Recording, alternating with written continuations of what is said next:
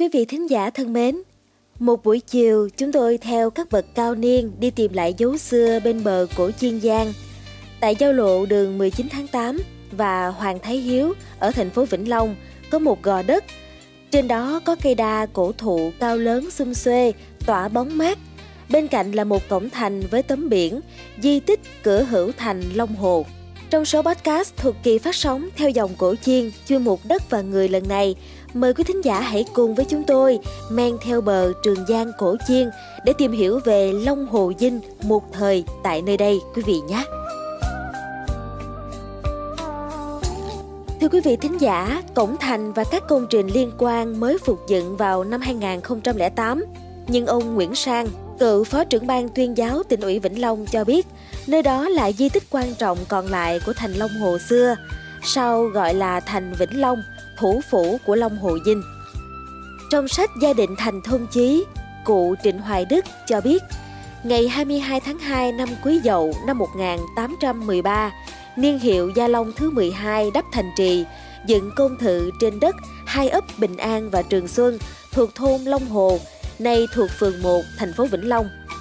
Đây là vùng có sông lớn ôm quanh, giữ thế quan yếu, đúng là phên dậu vững vàng của thành gia định. Thuở đó thành đắp bằng đất kiểu Vauban là kiến trúc thành lũy Tây Âu thế kỷ 17-18, cửa chính hướng đông nam, lưng quay hướng tây bắc. Đại Nam nhất thống chí của quốc sử quán Triều Nguyễn viết Thành có chu vi 100 trượng, cao 1 trượng, dày 2 trượng 5 thước, hào thành rộng 6 trượng, sâu 4 thước. Thành hình hoa mai có 5 cây cầu bắc qua hào nước ở năm cửa thành, gồm cửa đông, cửa tiền, cửa tây, cửa hậu, cửa bắc, cửa tả, cửa tây nam, cửa hữu và cửa đông nam. Phía tả thành là sông Long Hồ, phía hữu là rạch Ngư Câu, rạch Cái Cá ngày nay. Sau lưng là sông Cổ Chiên, trước mặt là đường Cừ Sâu, nay là rạch Cầu Lầu. Thành Long Hồ không lớn, nhưng xây dựng kiên cố ở vị trí hiểm yếu, từng là thủ phủ của Long Hồ Dinh trấn giữ một vùng rộng lớn ở Tây Nam Bộ lúc đó.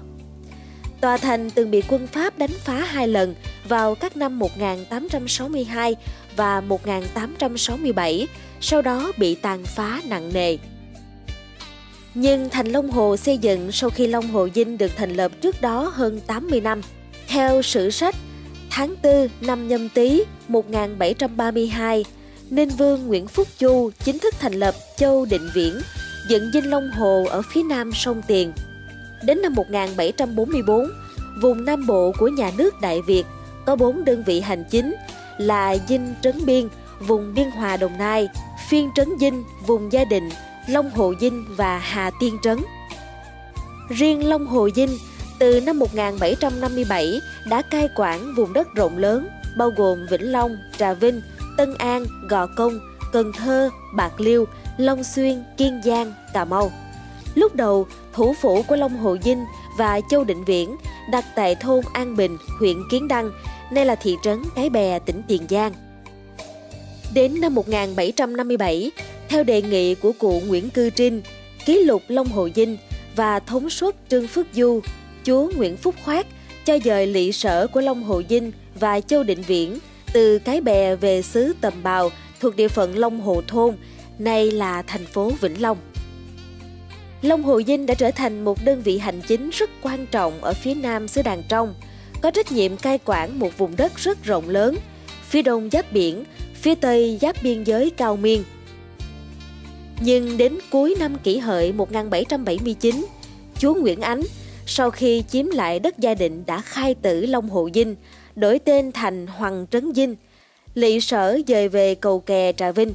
Từ năm 1804 đến năm 1832, Long Hồ Dinh lần lượt đổi tên thành Vĩnh Trấn Dinh rồi Vĩnh Thanh Trấn. Đến năm 1832, vua Minh Mạng chia Nam Kỳ thành lục tỉnh, Trấn Vĩnh Thanh được đổi thành Trấn Vĩnh Long, phân hạt gọi là tỉnh Vĩnh Long, tên Vĩnh Long bắt đầu từ đây. Theo nhà nghiên cứu Huỳnh Minh trong sách Vĩnh Long xưa và nay, người có công lớn trong việc định hình và phát triển Long Hồ Dinh buổi đầu chính là cụ Nguyễn Cư Trinh. Cụ tài Kim Văn Võ từng nắm giữ các chức vụ cao như Thượng thư Bộ Lại, Tàu Vận Sứ, tước nghi biểu hầu dưới thời chúa Nguyễn Phúc Khoát, nổi tiếng thanh liêm, chính trực, giỏi việc cai trị và có tài ngoại giao. Từ năm 1735, cụ Nguyễn Cư Trinh nhiều lần hiến sách lược cho chúa Nguyễn khai thác đất miền Tây Nam Bộ, lập Long Hồ Dinh. Trải qua nhiều thăng trầm biến động của lịch sử, đầu năm 1976, tỉnh Vĩnh Long sáp nhập với tỉnh Trà Vinh thành tỉnh Cửu Long. Đến năm 1992, tỉnh Vĩnh Long bên dòng cổ chiên được tái lập, danh xưng Long Hồ Dinh trở lại đầy tự hào với cư dân Nam Sông Tiền. Từ cửa hữu thành Long Hồ tôi đi qua những con đường của thành phố Vĩnh Long, mong tìm lại những dấu tích xưa cũ của Long Hồ Dinh. Nhà cửa đã được kiến trúc hiện đại, phố xá, mua bán sầm uất, tấp nập người xe. Nhưng đường phố nội ô Vĩnh Long vẫn nhỏ hẹp như nhiều thập niên trước. Trên một con rạch nhỏ có tên rạch cầu lầu, một cây cầu bê tông cốt thép hiện đại mang tên cầu lầu Bắc Ngang, nối phường 1 và phường 4 thành phố Vĩnh Long.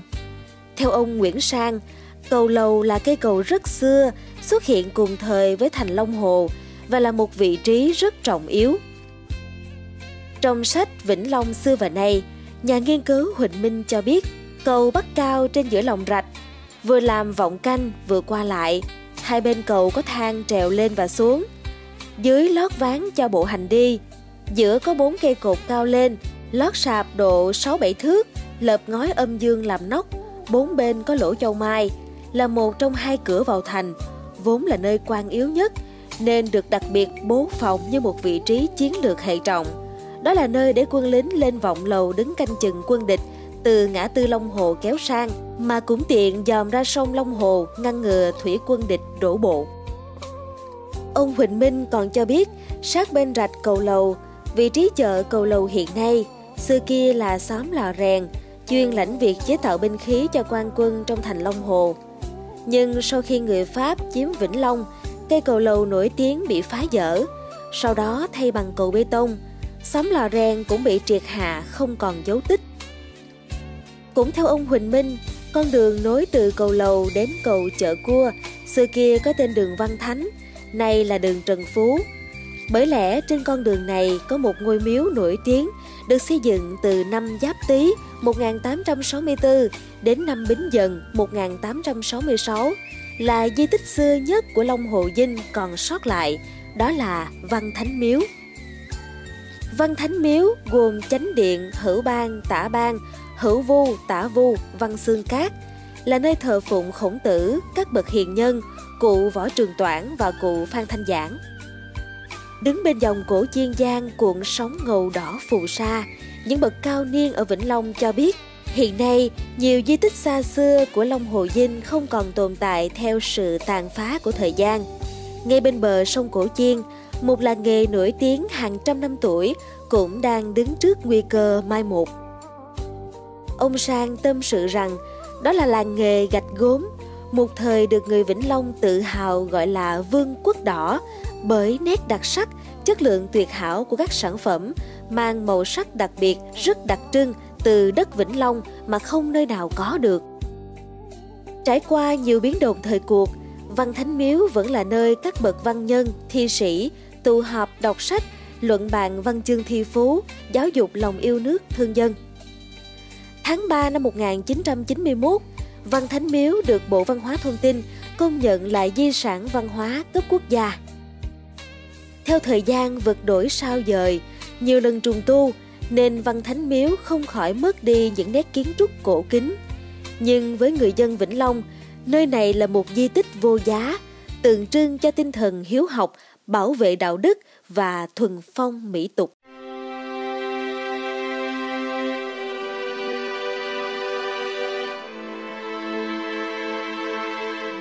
Thưa quý thính giả, mong là số podcast ngày hôm nay đã mang đến cho quý vị những câu chuyện thú vị về dấu xưa Long Hồ Dinh một thời bên bờ cổ chiên. Số podcast tiếp theo trong kỳ phát sóng theo dòng cổ chiên lần này, chúng tôi sẽ kể với quý thính giả câu chuyện về một vương quốc đỏ, làng gạch gốm Vĩnh Long bên dòng phù sa này. Rất nhiều câu chuyện đầy cảm xúc về một vùng đất và chân dung con người tại đây sẽ được truyền tải qua chương mục Đất và Người. Xin mời quý thính giả hãy cùng đón nghe nhé! Còn bây giờ, xin chào tạm biệt và hẹn gặp lại.